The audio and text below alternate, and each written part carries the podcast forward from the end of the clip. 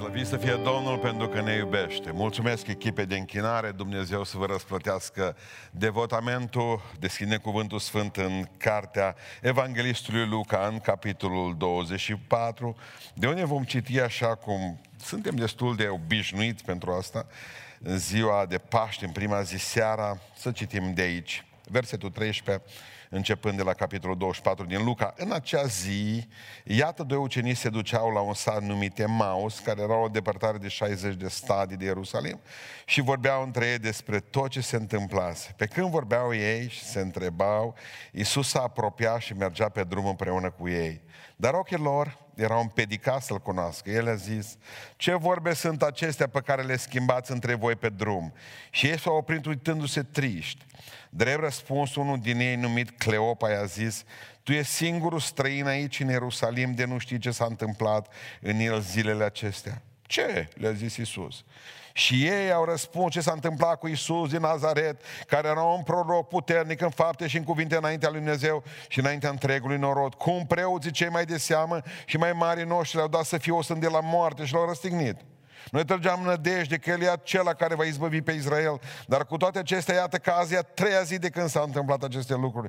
Bancă niște femei ale noastre ne-au pus în uimire. Ne-au dus dis de dimineață la mormânt, nu i-au găsit trupul și au venit și au spus că ar fi văzut și o vedenie de îngeri care ziceau că El e viu.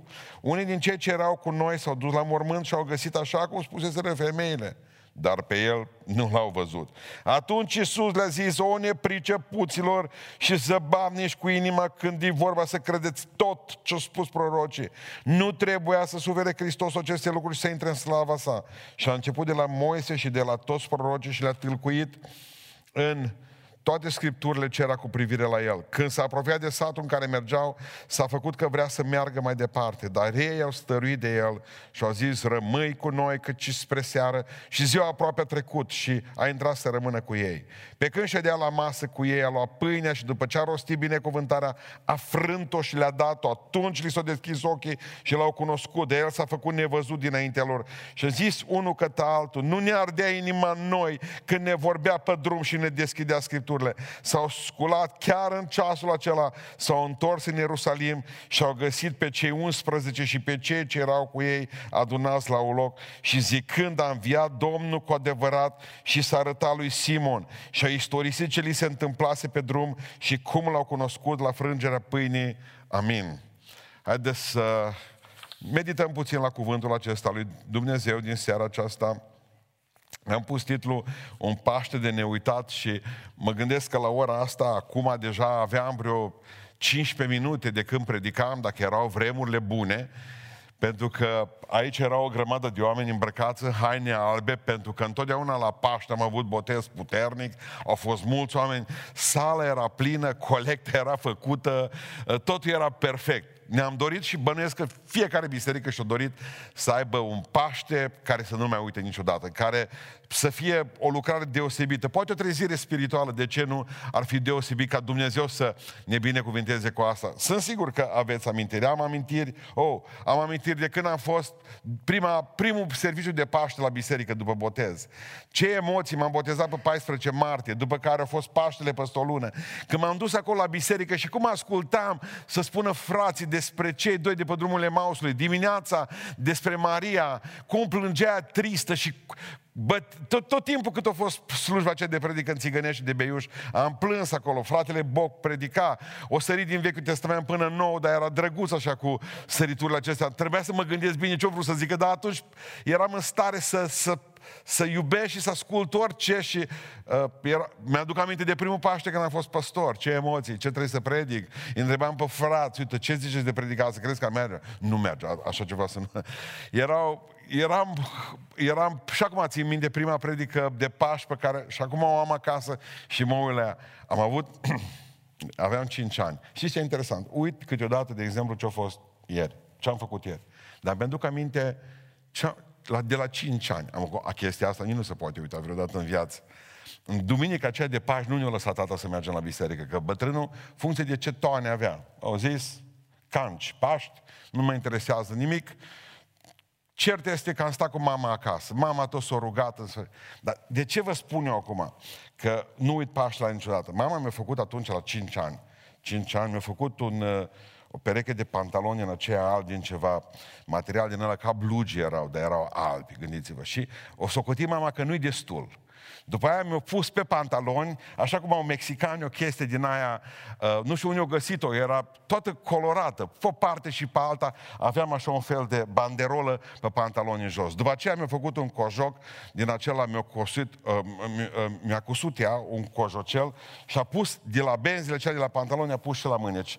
Tot alb era și el. Eram o căciulă din aia cu ciucuri, nu era era cald afară, nu trebuia să o port. Dar pentru că s-a sorta, am zis, fac orice pentru asta. Și cu buzunarele pline de ouă, împestrite, cum se spune la noi, am plecat pe sat să-mi prezint costumul. Că noi stăteam în capătul ăsta la alt ca să faci turul ăla așa, să te duci, aveai ce umbla și în sfârșit, Hristos a înviat, Hristos a înviat. Acum ești tu al lui Dumnezeu. Tot a fost bine până am coborât jos panta spre Nița cu laie, cum spuneam noi, avea un fel de pârâu, ziceam sândărău către el și avea un stâlp peste el ca punte. Și am, că mi-a spus și Mărioara lui Pașcău, uh, soră care și acum trăiește, bătrână, în sat la noi, mi-a spus, pruncul să vii la mine după ou, să-ți dau ou. Bine, dar trebuia să trec puntea aceea. Pe lângă punte era o bancă, la Nița Culaie, vreo șapte-opt fete. Și acum le știu pe toate mai mari ca mine. Gândiți-vă că erau și pe clasa a 5 a 6 a 8 -a. în sfârșit, toate erau ciopor acolo, așteptând ca să vină vreun băiat și să un făt frumos cu calul și să mai vorbească despre una alta și să zică Hristos a înviat, adevărat a înviat. Eu, plin de mine, mândru, mergeam și încet. Nu, să aibă timp, nu era atunci ca să te filmeze cineva și să mai pun acasă după aceea, uite cum am trecut nu știu cum a fost, pus am piciorul pe lângă punte. Când am plecat în apa aceea murdară, că nu era curat rău ăla de fel. Cum să te duci acasă când am ieșit în halul ăla, toate hainele albe erau acum într-o stare incredibilă. Nu era vorba că mama mă înțelegea, le punea la spălat rapid, dar tata mă frângea în bătaie. Nu te duci acasă. Nu uit ce s-a întâmplat atunci. Aveam cinci ani, răni am și acum o zis fetele, nu-i nimic, lasă că te rezolvăm noi. M-au pus pe bancă, m-au dezbrăcat în pielea goală, au luat toate hainele și le-au dus la Nița cu lai acasă, au încălzit apă în lighean, mi-au pus toate hainele, cu căciulă, cu tot, absolut, ouăle să spărțesc în buzunar. O parte și pe alta, cum am avut șase, șapte, le-au scos afară. Și uh, rușinea aceea care am avut-o, să stai pe bancă, parcă expus, Treceau oamenii, ele repede au avut una un batic, pe, o năframină mare, o puneau așa, uh, sau un prosop, nu mai știu ce a fost, 100%, când trecea cineva să nu mă vadă, dar ce aveți acolo, dar nimic, avem ceva treabă, ne jucăm, ziceau. Iar mă lăsau, iar mă acopereau, iar... Nu uit Paștele alea, să nu mai fie la nimeni așa ceva, am zis. Ei, lucruri, nici ucenici ăștia doi despre care vorbea Călin, despre care vreau să vă spun eu, nici nu au uitat Paștele alea niciodată. Oamenii aceștia aveau un cuvânt atunci. Știți care? Dezamăgire. Pentru că toată ziua nu au primit decât uh, știri pe bandă și toate erau cu șoc. Dar așa au fost. Șoc. Marele preot își rupe veșmântul. Șoc. Baraba e liberat. Șoc. Hristos e condamnat la moarte. Ultima știre. Uh, ultima știre. Uh, perdeaua dinăuntru templului s-a rupt. A fost îngropat, ultima știre, atât. Ceva mai bun aveți, n-aveți și vești bune. 100% și-au pus încrederea în el. 100% s-au gândit că va ajunge să fie cel al lui Israel împărat. 100% s-au gândit că vor avea o viață bună. Așa cum ne gândim fiecare dintre noi că ne iese un primar de-a nostru, prieten al nostru. Primar, nu vorbesc de președinte de stat. Gata, ăsta mă va ajuta, nu mă va uita. 100% că știe că am făcut campanie. Nu uită lucrul acesta. Și dintr-o dată, nimic. Probabil că unul dintre ei, Luca, celălalt știe 100% că e Cleopa. Dar Luca nu spune cum îl cheamă, dar prea știe multe amănunte de acolo. Doctorul se duce cu celălalt, cu Cleopa, și merg spre Emau, spune cuvântul lui Dumnezeu. Și uh, dezamăgire. Știți cum simte lumea asta exact cuvântul ăsta, dar nu spiritual. Îl simte altfel. Lumea e dezamăgită. Bogații ăștia sunt dezamăgiți. Oamenii ăștia cu banii, de... oameni deștepți în lumii. Premiul Nobel e dezamăgit acum, pentru că nu reușesc să rezolve problema aceasta. Cât de dezamăgit poți să fii marele Imperiu Britanic, ca tu să ieși afară din Uniunea Europeană, să ai soarta în mâinile tale și uh, primul ministru al tău să fie între viață și moarte. Regina, între viață și moarte. Prințul, între viață și moarte. Umiliți oamenii astăzi. Dezamăgiți. Pentru ce vă trimitem la școală? Pentru ce vă ținem 10 ani de zile în facultăți? Pentru ce faceți lucrurile acestea dacă nu sunteți în stare să rezolvați nimic? Câte miliarde de dolari se dau? În fiecare zi, poate, se dau pentru cercetare și o grămadă de lucruri. Ce a făcut? Medicina ce-a făcut? Oamenii dezamăgiți. Nimic din ceea ce am dorit să se întâmple nu s-a mai întâmplat. Vreau să învățăm câteva lecții din întâmplarea aceasta. O zis, plecăm la Emaus. Nu știu ce era la Emaus. Probabil că era casa lor. Probabil că acolo ar fi vrut să stea și uh, să, nu mai fi, să mai stea în Ierusalim. Nu mai auzeau povești. Și primul lucru pe care îl învățăm aici, de, din, din textul acesta, patru lucruri simple, prin, uh, practice pentru viața noastră de credință. Primul lucru, Iisus Hristos e cu noi pe drum. Chiar dacă drumul nostru nu-i bun. Asta e prima învățătură biblică în seara aceasta. Hristos e cu noi pe drum. Chiar dacă drumul nostru nu-i bun. Știți ce e interesant?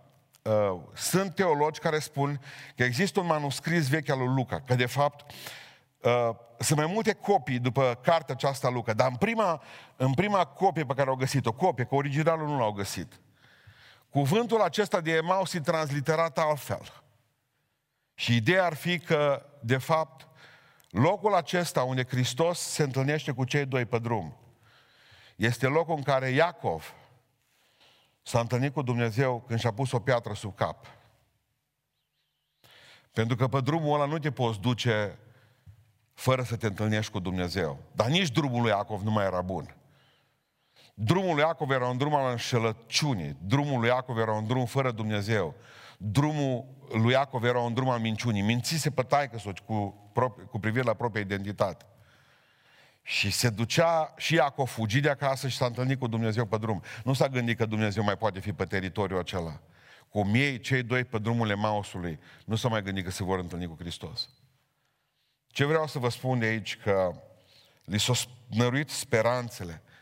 Fiecare dintre noi vom dezvolta un Emaus pentru o perioadă în viața noastră, când vom fi dezamăgiți de Dumnezeu, când ne vom pierde credința în El, așa cum fiecare dintre voi va trebui să dezvolte o anumită formă de COVID. Pentru că s-ar putea să trecem cu toții pe aici.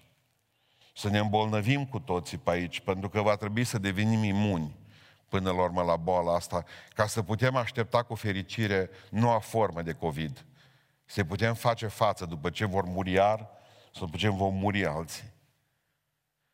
Exact așa nu veți putea scăpa de Emaus. Nu există un om al lui Dumnezeu care să nu fi fost dezamăgit măcar o dată în viață și să-i vină și să, să ducă să nu mai fie. Poate să fie predicator și papă, poate să fie mare cântăreț. Există momente în viață când drumurile noastre în loc să se apropie de Dumnezeu, să depărtează de El, în loc să ajungem să stăm în Ierusalim, unde o zi să stăm, ne ducem înspre Emaus. Fie că la nivelul minții pierdem asta, bătălia aceasta, fie că la nivelul sufletului, fie că la nivelul relațiilor, mă, cu ăștia să mă mai duc eu pe drumul acesta. Cert este că Iisus Hristos, Iisus Hristos, vrea să ne explice nouă în seara aceasta că Emausul nu poate să fie neapărat numai un loc poate să fie o stare. Pentru că mulți dintre noi nu mai simțim bucuria să mai slujim pe Dumnezeu. Nici să mai stăm, vă zicem și noi, ca omul din vechime, ce-am, ce-am câștigat noi că ți-am slujit? Ce-am câștigat noi că ți-am rămas aproape și fideli? Că mama a murit de COVID, că am rămas fără serviciu, că din încercare în încercare, parcă ești mort. Serios, sigur ești viu. Se întâmplă să trăim dezamăgirile acestea și ne apucăm pe drumul nostru. Mulți se întorc înapoi de unde au venit, în filozofia vieților, din poate o altă religie pe care au avut-o. Am avut și noi pierderi. Foarte multe pierderi am avut. Obișnuite la traficul ăsta mare de oameni care circulă pe aici. Le înțeleg dezamăgirea la mulți.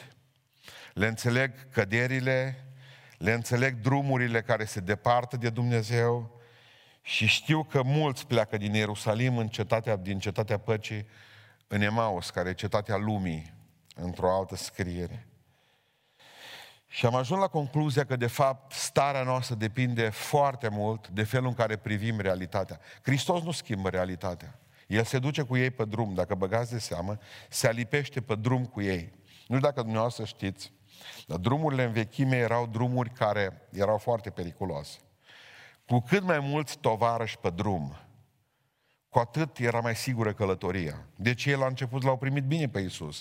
Au zis, doi mergeau și tot băteau șerpi de pe cărare și apare un al treilea cu ei. Foarte bine. Era drum de tâlhari, drumul de la Ierusalim spre Emaus. Te prindea, te bătea, lua casetofonul, ceasul automat. E bine, cert este că atunci când a venit Hristos pe lângă ei, dezamăgiți ei, au zis, foarte bine că vii și tu. Nu se știe cât o mers uh, cu ei pe drum. Drumul lor era cam 60 de stadii, uh, între 10 și 12 km, maxim 12 km. Deci de la Ierusalim spre Emaus. Și oamenii aceștia, Iisus Hristos nu schimbă starea aceasta. Drumul e la fel, tot pe jos. Nu e dus în spate, nu e uh, teleghida, te, teleportat, vă rog să-mi iertați, ca pe uh, Filip. Nu, tot pe jos, tot, cu, tot o lovim șopârle pe drum. Uh, tot în dezamăgirea respectivă, dar Hristos nu schimbă drumul, ci Hristos nu schimbă starea, ci Hristos doar dă lumină și culoare. Totul era alb-negru, tot erau culori și întunecate. Și Iisus Hristos vine și pune o tușă veselă, optimistă. Pentru că s-ar putea ca tot fără servici să rămâi mâine. S-ar putea ca tot fără sănătate să rămâi mâine. S-ar putea în aceste zile tot fără bani să rămâi. S-ar putea ca să rămâi tot fără dragostea celui de lângă tine. Dar Hristos vine și îți dă putere să poți suporta ce ți se întâmplă. Hristos e cu noi pe drum. Știți, am fost și am umblat, am stat în lume și am avut prieteni care au spus același lucru. Celălalt ce am simțit eu în anii când am fost fără Dumnezeu, că Dumnezeu nu m-a părăsit niciodată. Eu am mers pe un drum care lui Dumnezeu nu i-a plăcut. Dar pe drumul pe care Dumnezeu nu i-a plăcut m-a protejat. De atâtea ori a trecut mașina, mi-aduc aminte când plecând de acasă cu mașina mea, pur și simplu era o gălăgie, nu mi-am aduc aminte, era casetofonul pornit și a oprit mașina cu mine pe, pe linie. Eram la începutul pe linia ferată, pe calea ferată. A venit trenul. Probabil că mecanicul nu a fost atent. Numai Dumnezeu a făcut ca mașina din balans să plece mai departe. Eu nu mi-am dat seama că măcar atât am putut să fac, să o scot din viteză. N-am mai, n-am mai, n-am mai găsit nici accelerația, nici frâna, nici nimic să mai fac ceva. Am auzit că strigă oamenii care erau acolo. Asta a fost de când sunt păstor, mi-aduc aminte. Prima mea mașină pe care am avut. De atâtea ori Dumnezeu m-a păzit la mine, lucrând acolo în subteran. La un... Am simțit că pe drumul ăla rău pe care sunt, e lângă mine. De foarte multe ori aud pe oameni, domnule, ce mă duc că nu mai vreau să aud de Dumnezeu. Unde să fugi de El? Unde te vei duce departe de fața Lui? Oriunde te vei duce în lumea aceasta, Hristos e lângă tine. El merge cu tine pe drum, chiar dacă nu-i place drumul tău, pentru că El recuperează oamenii de acolo. El de acolo vrea din mizerie și atunci dacă vrei să scot pe un om din noroi, din mlaștină, te bagi după el acolo și îl scoți afară. Nu poți să spui, ia vină tu la mine, că omul singur nu poate ieși de acolo. Aud mereu că Hristos m-a părăsit. De unde știi tu asta? Dacă Hristos nu-i părăsește pe ceea căror drumul e rău, dar drumul tău care a rămas lângă El, cum poți să spui că Iisus Hristos a plecat și nu mai te iubește? Asta, la asta mă gândesc acum în seara aceasta, că îi văd că Iisus Hristos era acolo, de ei nu-L văd. E a treia zi, ei nu se bucură, așa cum am cântat noi de dimineață. El e înviat, dar ei nu observă lucrul acesta. Și atât de departe, vreau să spun în această seară că dacă ești pe un drum greșit și tu poți să spui mai bine ce fel de drum e drumul pe care tu te duci, vreau să spun că pe drumul acela Hristos e cu tine și te așteaptă să te întorci acasă. Nu te, nu te va părăsi niciodată. Indiferent ce, ce dureros e pentru tine să accepti de multe ori că ești greșit. Hristos e acolo cu tine. Nu ești lăsat singur niciodată. Dumnezeu te așteaptă, Dumnezeu te cheamă la El. Al doilea lucru, a doua învățătură pe care o avem în seara aceasta de aici. Hristos vrea să îți asculte necazul, deși îl știe. Psihologul psihologilor Hristos. El știa ce e în capul lui doi și ce s-a întâmplat. Și zice Domnul, uitați ce zice. Dați-mi voie să vă citesc. Ce vorbe sunt acestea pe care le schimbați, versetul 17, între voi pe drum? Și ei s-au oprit, că nu poți vorbi în timp ce mergi lucrurile astea mari. Uitându-se triști, aveau privire de maidanes. Psihologul psihologilor știa tot ce e în sufletul lor, dar vrea ca ei să se descarce. Observați mai departe, zice, nu știi ce s-a întâmplat. Zice Iisus Hristos, chiar ce s-a întâmplat. Știa sau nu știa Domnul ce s-a întâmplat? Știa. E atât de important să ai pe cineva lângă tine, care să-ți verși necazul tău. Sau bucuria ta. Pentru că atunci dacă, de exemplu, împărtășești cuiva bucuria pe care o ai, automat bucuria aia se dublează. Dar dacă împărtășești cuiva necazul pe care îl ai, necazul se înjumătățește. Și așa de bine să ai un suflet care să-i spui durerea ta. Și vreau să vă spun că mulți dintre dumneavoastră poate nu aveți abilitatea de a predica, poate că muriți când trebuie să stați față în față cu mii de oameni sau cu sute sau cu zece oameni. Dar poate aveți abilitatea aceasta de a asculta. Mă întreba cineva zilele acestea ce înseamnă consilieră. Barnaba înseamnă să știi să asculți și să încurajezi omul. Povestiți, zice Isus. Povestiți, uite, vreau să, vreau să, vărsați-vă necazul înaintea mea și ori început să, să spună necazurile lor. Primul lucru pe care observați, zic, zice că oamenii aceștia dezamăgiți de planul lui Dumnezeu. Dar nu ne-a spus, el zice că va ajunge rege. Nu ne-a spus că are o împărăție. O, zăbavnici la creier, zice Iisus Hristos, amărâților. Nu trebuia, ăsta e cuvântul foarte aici, trebuia. Există o voie a lui Dumnezeu pentru tot ce s-a întâmplat, zice Iisus. Oameni cu mintea înceată, ați uitat ce a zis Domnul. Nu trebuia să se întâmple lucrurile acestea. Ba da, și atunci de ce sunteți dezamăgiți de Dumnezeu? Nu știți că toate lucrurile lucrează spre binele celor ce îl iubesc pe Dumnezeu?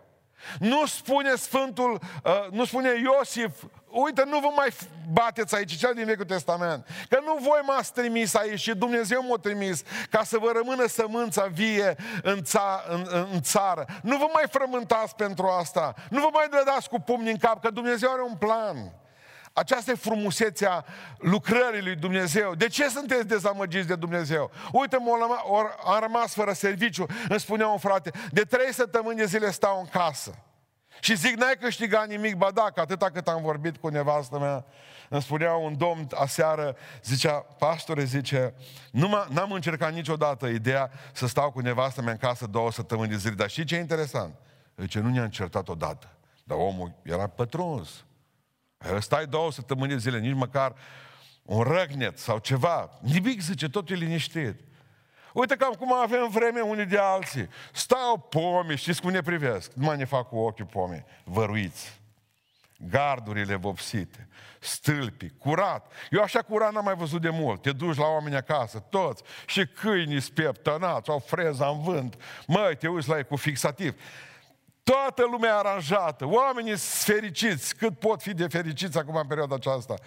Mănâncă mai puțin să le ajungă conservile până, că le-am spus eu acum la mulți, vedeți, până după Rusalii. Nu încercați să ieșiți afară, că nu o să fie nimic. Bine, ei, sunt atâtea lucruri, ca, a, sunt atâtea binecuvântări pe care Dumnezeu ne le-a dat. De ce suntem dezamăgiți de El? M-a părăsit. Nu m-a, am spus că nu te părăsește niciodată. Uitați cum a ce-a făcut COVID-ul ăsta cu noi. Ne-a pocăit, apoi după aceea ne-a triat, apoi după aceea ne-a împrăștiat. Numai binecuvântări a făcut, ne-a dăruit zilele acestea. Vedeți întotdeauna partea aceasta frumoasă, adică întotdeauna Trebuie să pricep... Ce vreau să vă citesc acum? Efeseni 6 cu 12. Zice Sfântul Apostol, există un plan al lui Dumnezeu, dar trebuie să nu uitați un lucru. Noi nu avem de luptat împotriva cărnii și sângelui, ci a domniilor, stăpânirilor întunericului acesta, duhurilor răutății. Adică lupta noastră, culmea, voi trebuie să înțelegeți că în spatele COVID-ului nu stă Bill Gates, în spatele COVID-ului și altor lucruri care, ciume care vor mai veni pe, peste noi. Nu stau chineză, nici măcar liliecii care au mâncat, nici pisicile mâncate, nici șerpii mâncați, nici câini mâncați, nici un experiment diabolic în spatele tuturor lucrurilor. Stă dracu, satana stă. Pentru că războiul acesta vi se pare că e bacteriologic. Nu este! E un război spiritual. Că dacă ar fi bacteriologic, nu era închisă biserica aceasta. Corect? Sau nu-i corect? Aici un război spiritual, vrea să ne pună la tăcere. Singurii care pot rezolva problema acestei lumi sunt creștinii. Vor să fie încălcați în picioare. Asta este ideea. Nu Bill Gates, satana e vinovat pentru tot ce se întâmplă. Și știți de ce aici? Pentru că e o problemă, zice, voi nu aveți de luptat cu ce se vede, ci cu ce nu se vede, care e pe acolo mai sus, nu la Wuhan. În spatele COVID-ului stă diavolul. Nu trebuie să fiți dezamăgiți de Dumnezeu acum. Ce Dumnezeu a fabricat, niciodată Dumnezeu nu fabrică virusuri. Nu Dumnezeu e vinovat pentru starea aceasta. Nu Dumnezeu ne-a spus să mâncăm nici măcar lucrurile acestea. Iertați-mă că trebuie să vă spun. Erau dezamăgiți de preoți. Mergem mai departe, uitați-vă în Biblie ce spune mai departe. Zice așa, o, oh, versetul 20, cum preoții noștri cei mai de seamă și mai mari noștri l-au dat să fie o de la moarte și l-au răstignit. Și o vărsa necazul înaintea lui Isus Hristos. Pentru că Domnul i-a tras de limbă, zice, spuneți-mi ce vă doare. În primul rând ne doare Dumnezeu, a zis. Ne doare că nu înțelegem planul și nu putem pricepe. În al doilea rând, ce vă doare ce Iisus Hristos? Ce mai nemulțumire aveți? Popii! E dezamăgire fantastic de mare. De aia să golezi bisericile. Îți dezamăgit de preoți și de pastori și dacă ești dezamăgit odată, nu mai funcționează nimic. Pentru că n-ați înțeles că și preoții și pastorii sunt oameni. Înainte de a fi preot sau pastor, ești tot o bucată de carne, cu tot felul de vise, cu tot felul de prostii în cap, cu tot felul de lucruri, indiferent că le ascund sub IPS, înalt prea fericitul. Nu vede ce tristui? Ce prea fericit, că tot timpul e încruntat. Are și el probleme, are rate de plătit, are o grămadă de necazuri, de frământări. Trebuie să țină o grămadă de oameni în sistem. Sistemul funcționează numai dacă, dacă, dacă sunt oameni în biserici. Deja începe să se frământe sistemul. Începe să nu mai meargă bine. Dezamăgiți de preoți. Preoții noștri, zice, au făcut lucrul acesta. Nu mai, nu mai avem... Și de cine mai sunteți dezamăgiți, zice Iisus Hristos? De niște femei. Bine, acum, asta era normal. Niște surori de ale noastre. Evodia cu Sintichia. Mă, zice, atâta ba din gura alea, de dimineață s-a dus, zice, din cauza fricii, întuneric, nu știu ce au avut, dar au venit și au spus că au văzut nu știu vedenie de înger. Ce să facem noi acum? Nu? Știu că vă doriți bărbați să aveți o biserică numai de bărbați. Perfect bărbătească, gilet. Dar nu merge, trebuie să le avem și pe ele. Și știți cum trebuie să le avem? Cam de trei ori mai mult ca bărbații. Ca asta e, și la cruce a fost tot așa. Asta este ideea. Și normal că numărul, din numărul ăsta mare de femei o să vă dezamăgească câteva. Ba că vor să predice, eu știu. Există o bolă. Ba că vor să se bage în față, ba că îl încerc să, îl încearcă să-l manevreze pe mototolul ăla de soț care au ajuns pentru o întâmplare nefericită păstor. Eu înțeleg că asta îi. Dar nu trebuie să descoperiți sub fiecare batic cu pereche de corne în noiță. N-ați făcut nimic cu asta.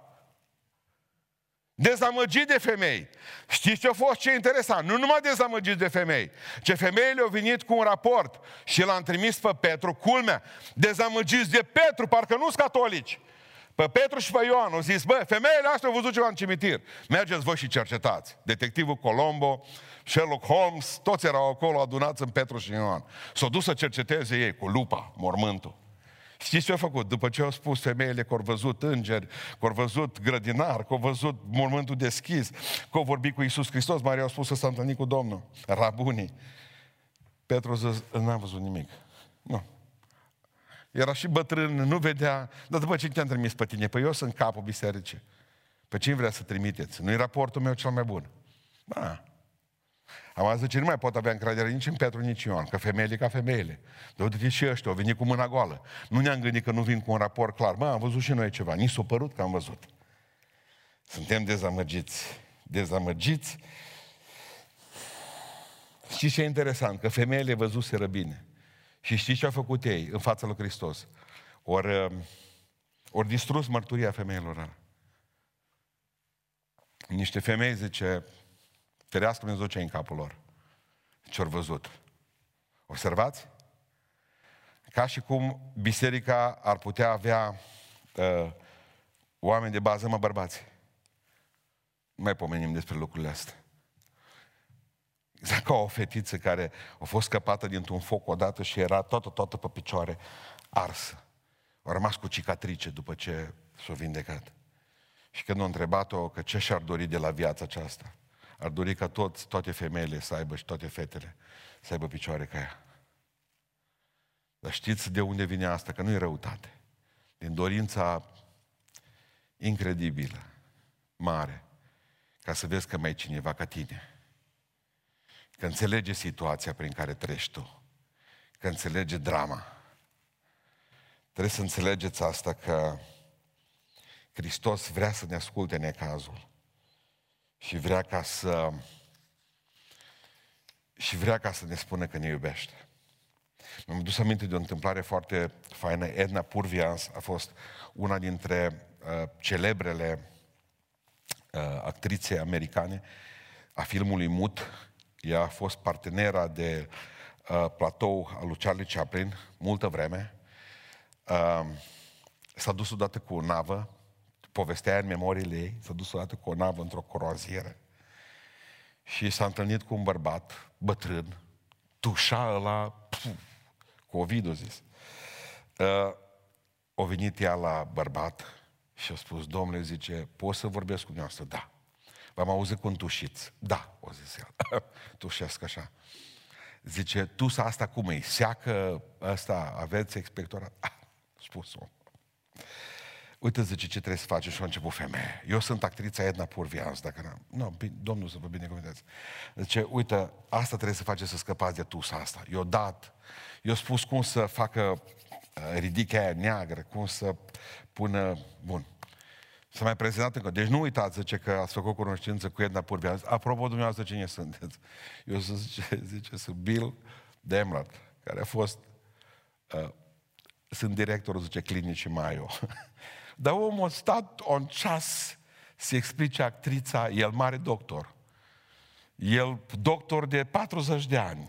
O sta liniștit ca aia să-i spună cu ridichea dacă nu a frecat ridichea aia acolo în față până o pus zahăr pe ea, dacă nu i-a spus cum să o ia pe o parte, să se schimbe pe cealaltă, l-a întrebat dacă poate, uite, mai tușiți odată ca să vă aud.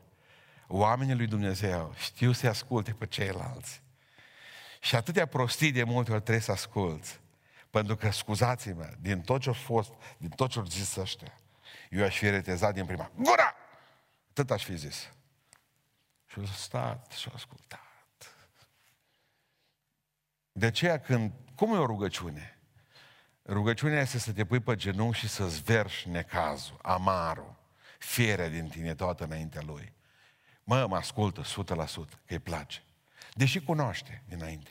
Nu e un fel de act de cruzime acela de a răsuci cuțitul în rană, să auzi de la om. Nu, nu. E bunătatea lui. Pentru că, ascultați-mă, când vorbiți, după ce ați terminat de scos afară tot gunoiul, mai aveți aproape nevoie niciun pansament. Nu ați plecat. Asta este binecuvântarea de a lăsa pe om să termine. Întreba cineva zilele acestea, de ce cred eu că vor, femeile vorbesc atât de mult? Depinde, femeile normale. Pentru că de obicei nu sunt ascultate. Atunci ele au aceeași poveste care trebuie să o repete, să o de la capăt iară, pentru că nu, mai multe idei. Dacă ați și-ar asculta soții nevestele acasă, ar fi foarte tăcute pe stradă, în general. Da, așa? Trebuie să vorbească. A treia lecție pe care o învățăm în seara aceasta. Hristos vrea să ne explice Scripturile, chiar dacă noi credem că le știm. Hristos vrea să ne explice Scripturile, chiar dacă noi credem că le știm bine. Observați ce face cu ei. Vă rog să vă duceți cu mine în versetul 25. Atunci Iisus le-a zis, o nepricepuților și zăbavnici cu inima când este vorba să credeți. Și ce cuvinte sunt puternice aici? Tot și toate. Tot ce au spus prorocii. Pentru că ei n-ascultaseră decât selecțiuni din ceea ce au zis proroci. Și a început de la Moise și de la toți proroci, că ei aveau numai anumiți predicatori care le plăceau. Și pe alții nu-i ascultau, că erau din cealaltă parte. Erau cu cravată, erau fără cravată, erau cu barbă, fără barbă, vorbeau mai domnește, vorbeau mai țărănește, de aici să le... Toți prorocii, tot ce au de spus, nu numai partea de final, aia cu ilustrația, mai departe. Și le-a explicat, tot acolo suntem în versetul 27, toate scripturile.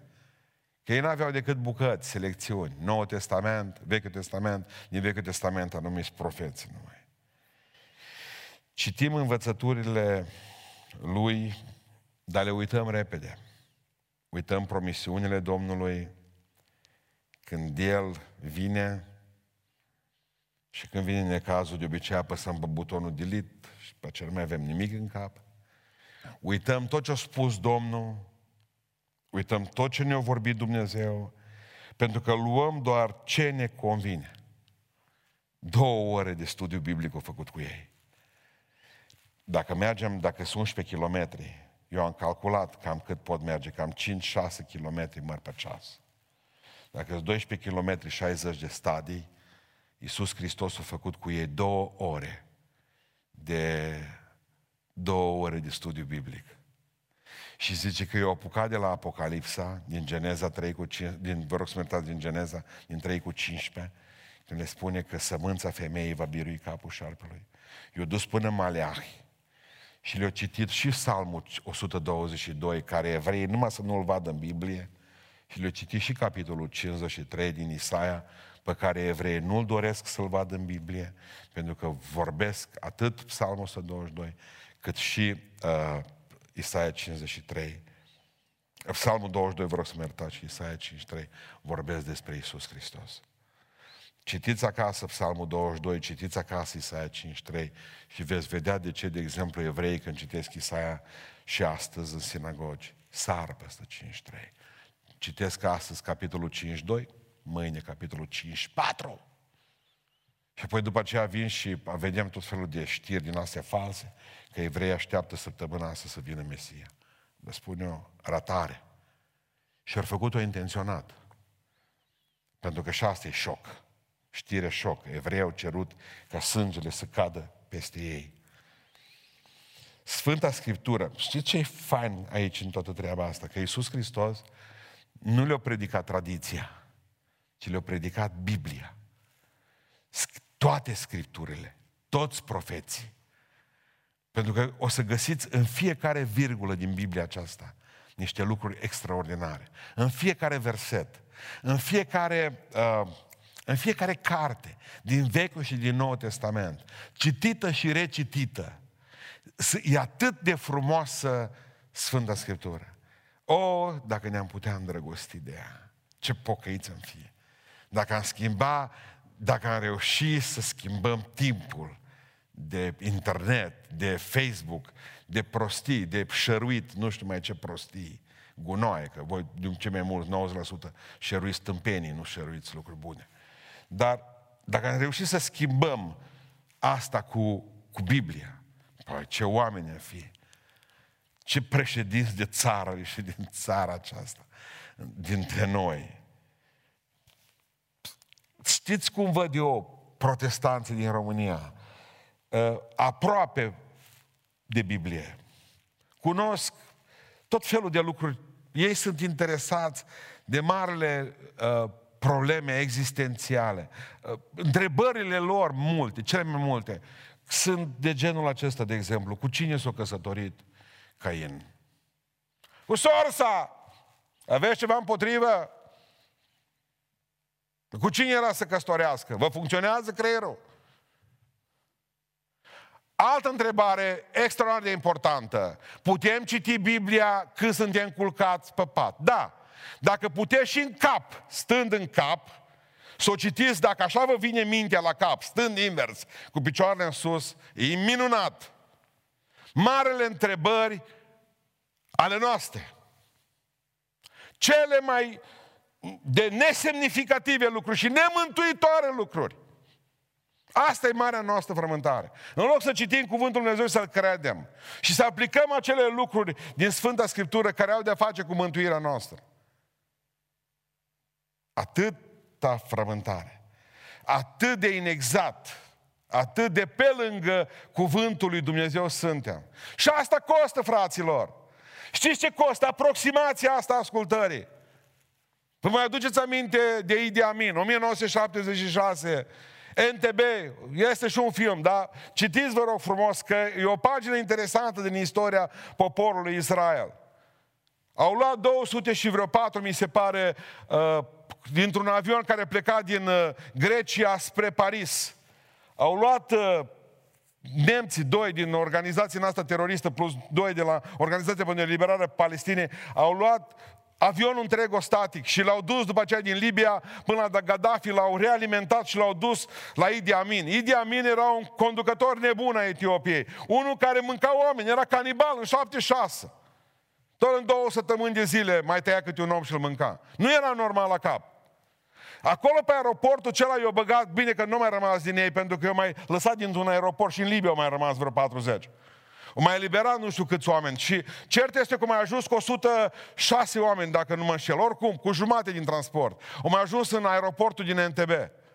Ori făcut o grămadă. De obicei, israeliții nu negociază.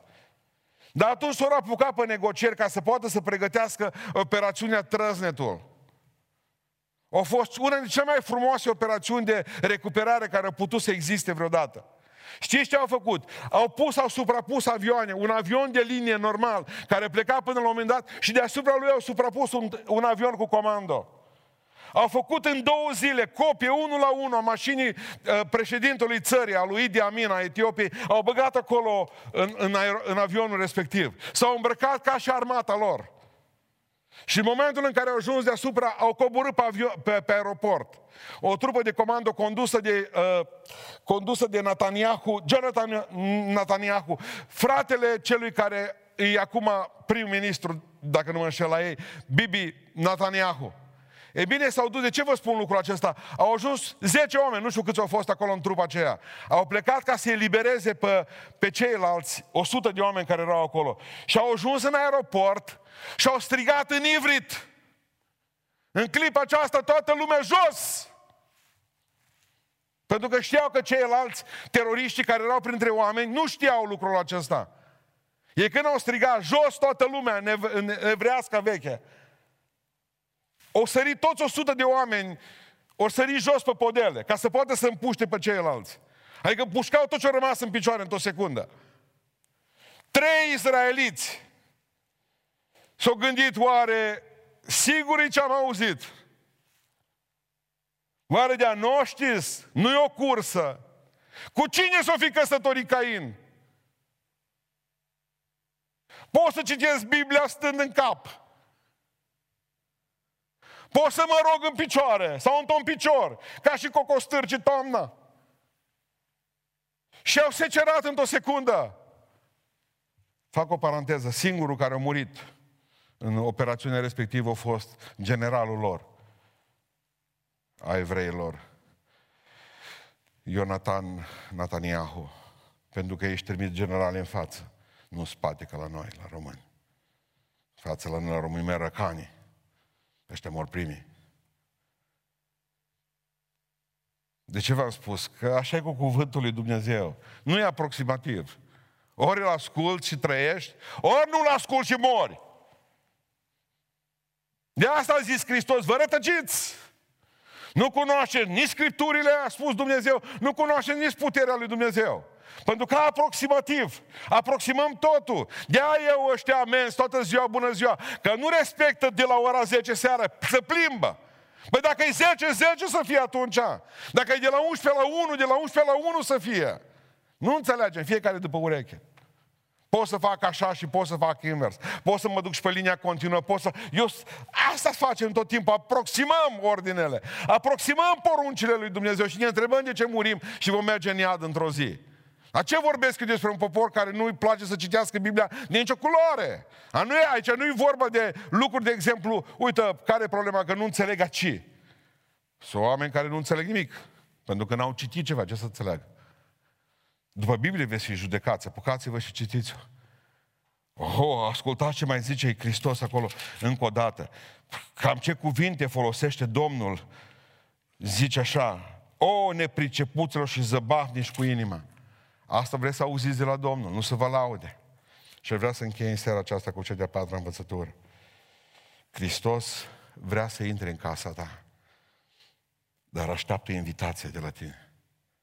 Ascultați ce zice mai departe. Când s-a apropiat de satul în care mergea, el s-a făcut că vrea să meargă mai departe.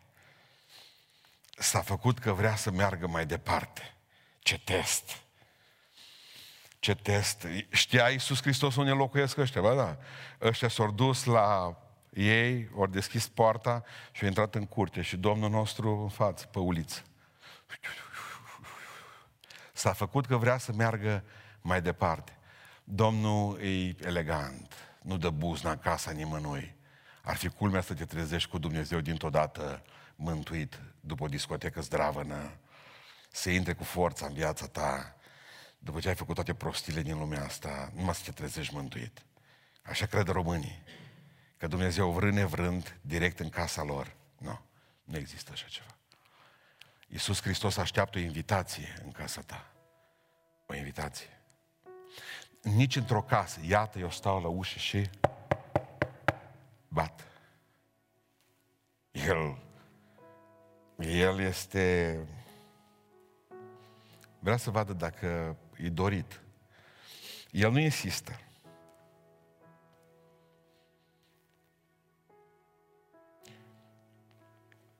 El n-a intrat decât dacă au insistat ei. Rămâi cu noi, zice. Hai te rugăm frumos, intră în casa noastră. El nu vrea să vină în casa ta neinvitat. Doamne Iisuse Hristoase, vină în inima mea, vină în casa mea. Știți ce vrea Domnul? Că zice că acolo o sta la masă cu ei și o binecuvântat. Dumnezeu vrea să-ți binecuvinteze casa. Primul lucru pe care l-a făcut Dumnezeu cu noi zilele acestea că ne-a băgat în casă pe toți. Toți s-au gândit cum ne-ar putea binecuvânta casa, dar știți, noi nu avem casă. Noi, deși ne-o face, nu stăm în ea. Tot alergăm în stânga și în dreapta. Suntem tot pe drum, zăpăciți. Și casele noastre nu sunt binecuvântate, cele mai multe dintre ele. Iisus Hristos se face că trece pe lângă casa mea. Așteaptă, Doamne, ăsta acum acasă cu toți. Hai și binecuvintează în casă. Hai că fără tine e o menagerie, Doamne. Fără tine spumni în cap, urlete, răgnete, nimeni nu citește Biblia, toți stau pe telefon, tata vine și înjură, bea bere în frigider, în frigider. Vino și binecuvintează în casă. Nu mai merge nimic, relația între mine și copii, relația între noi ca soți. Nu funcționează nimic.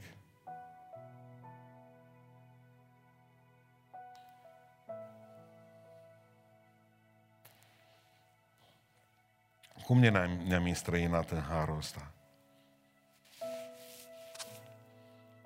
Așa cum auzeam zilele acestea o soră vorbind despre mama ei, bolnavă. Au zis că nu a putut să meargă la mama ei bolnavă, care e pe moarte, cu cancer, căci că arată foarte urât. Ați auzit de asta, ca mamele voastre să arate urât? Să nu poți să stai lângă ea, că miros. Nu credea că o aud vorbind cu altcineva. Am auzit-o și mi-a fost rău. Mi-a fost. Tu cum ai mirosit când ai fost mică?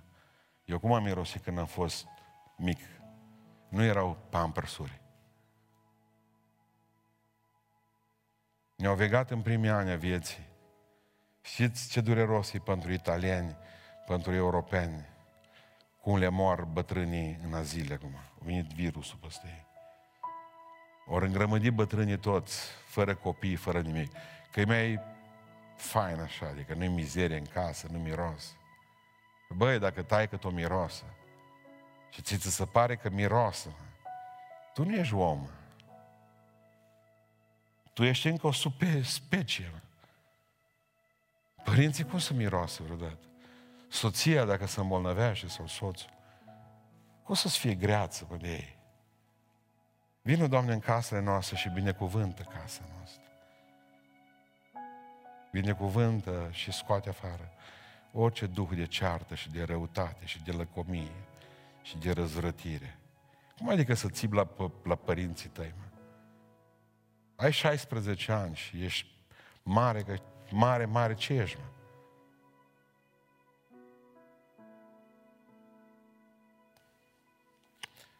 Sunt copii de 30 de ani, 25 de ani, de el și acum, de el lasă părinții, mor de foame, nu știu să-și facă nimic. Nu știu să facă o omletă. Nu să știu descurca. Niște, niște oameni cu handicap. Mă. Fără ca să ia pensia e special. Ce s-a întâmplat cu casele noastre? Unde pleci? Unde pleci? O zis că Iisus. Băi, ce mă duc? Am treabă. Hai la noi în casă. Atunci l-au cunoscut, la frângerea pâinii. Sute de oameni, sute de oameni a scris. Pe toate canalele tot v-am răspuns. Și a spus că joia trecută și duminica cealaltă, acasă la voi, ați avut cea mai frumoasă experiență a vieții la cina Domnului. Niciodată ca atunci în Hristos în casa ta. Niciodată. Când știi că dintr-o dată Duhul ăla rău, ăla miroasă, satana, pute în casă. Când știi că a plecat și biruit.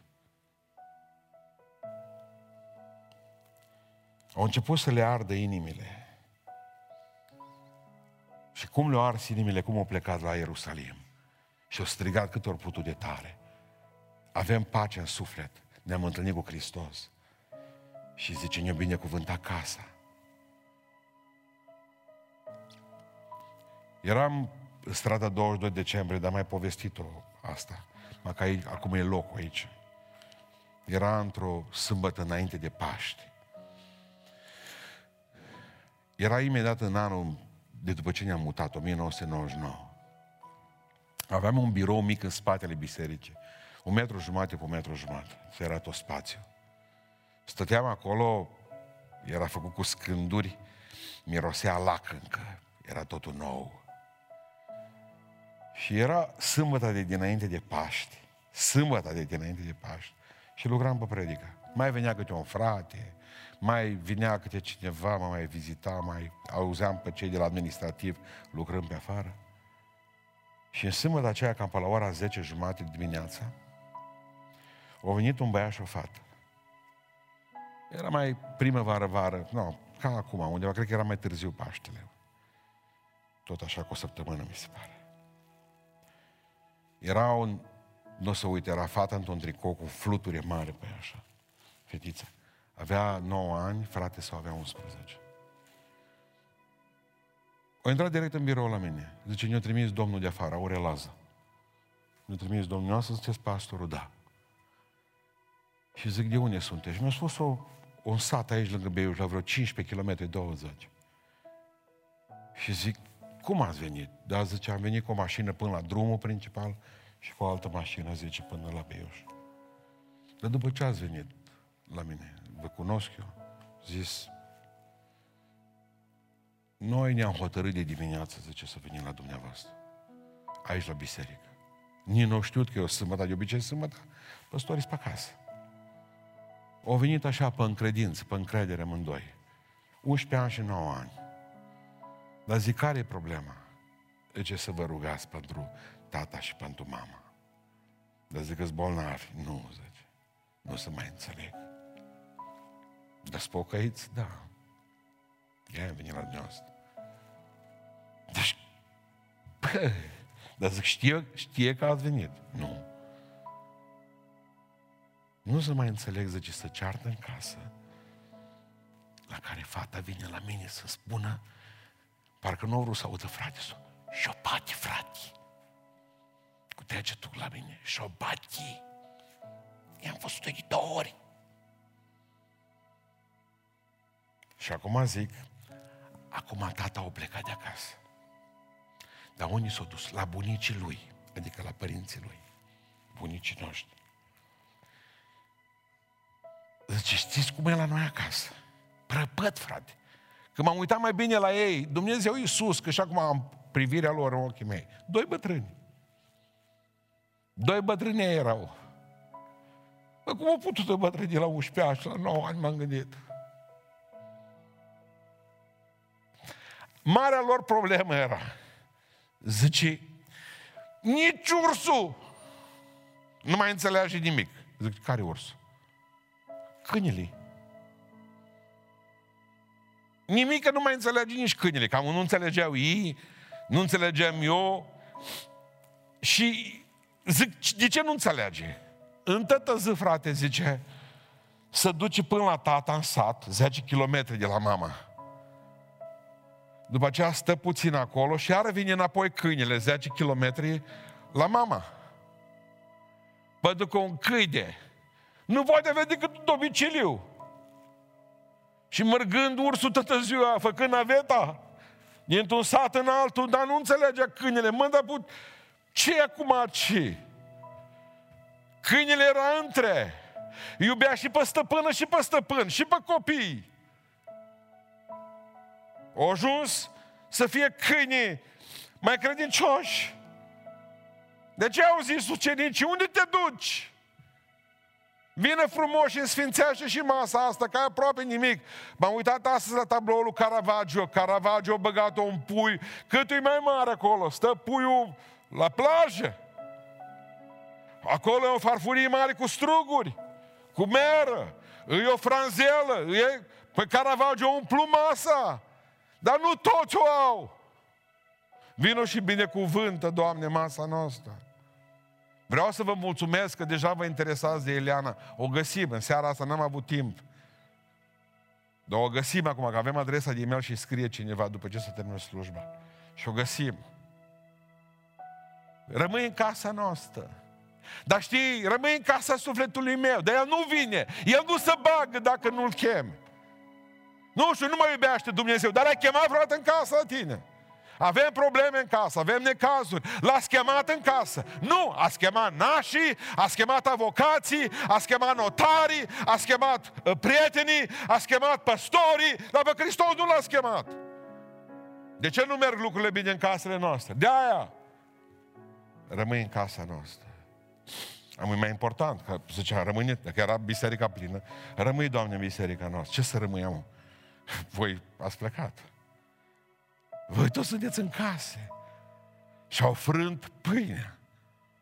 Totdeauna când se vorbește despre frângerea pâinii, nu se gândește că ori mânca puiul lui Caravaggio. Și-o frânt pâinea. Și-o văzut, Găure, ce tu ești Hristos. Tu ești Isus. Plin de bucurie. Ați înțeles învățăturile de astăzi? Simple, ușor de aplicat pentru fiecare.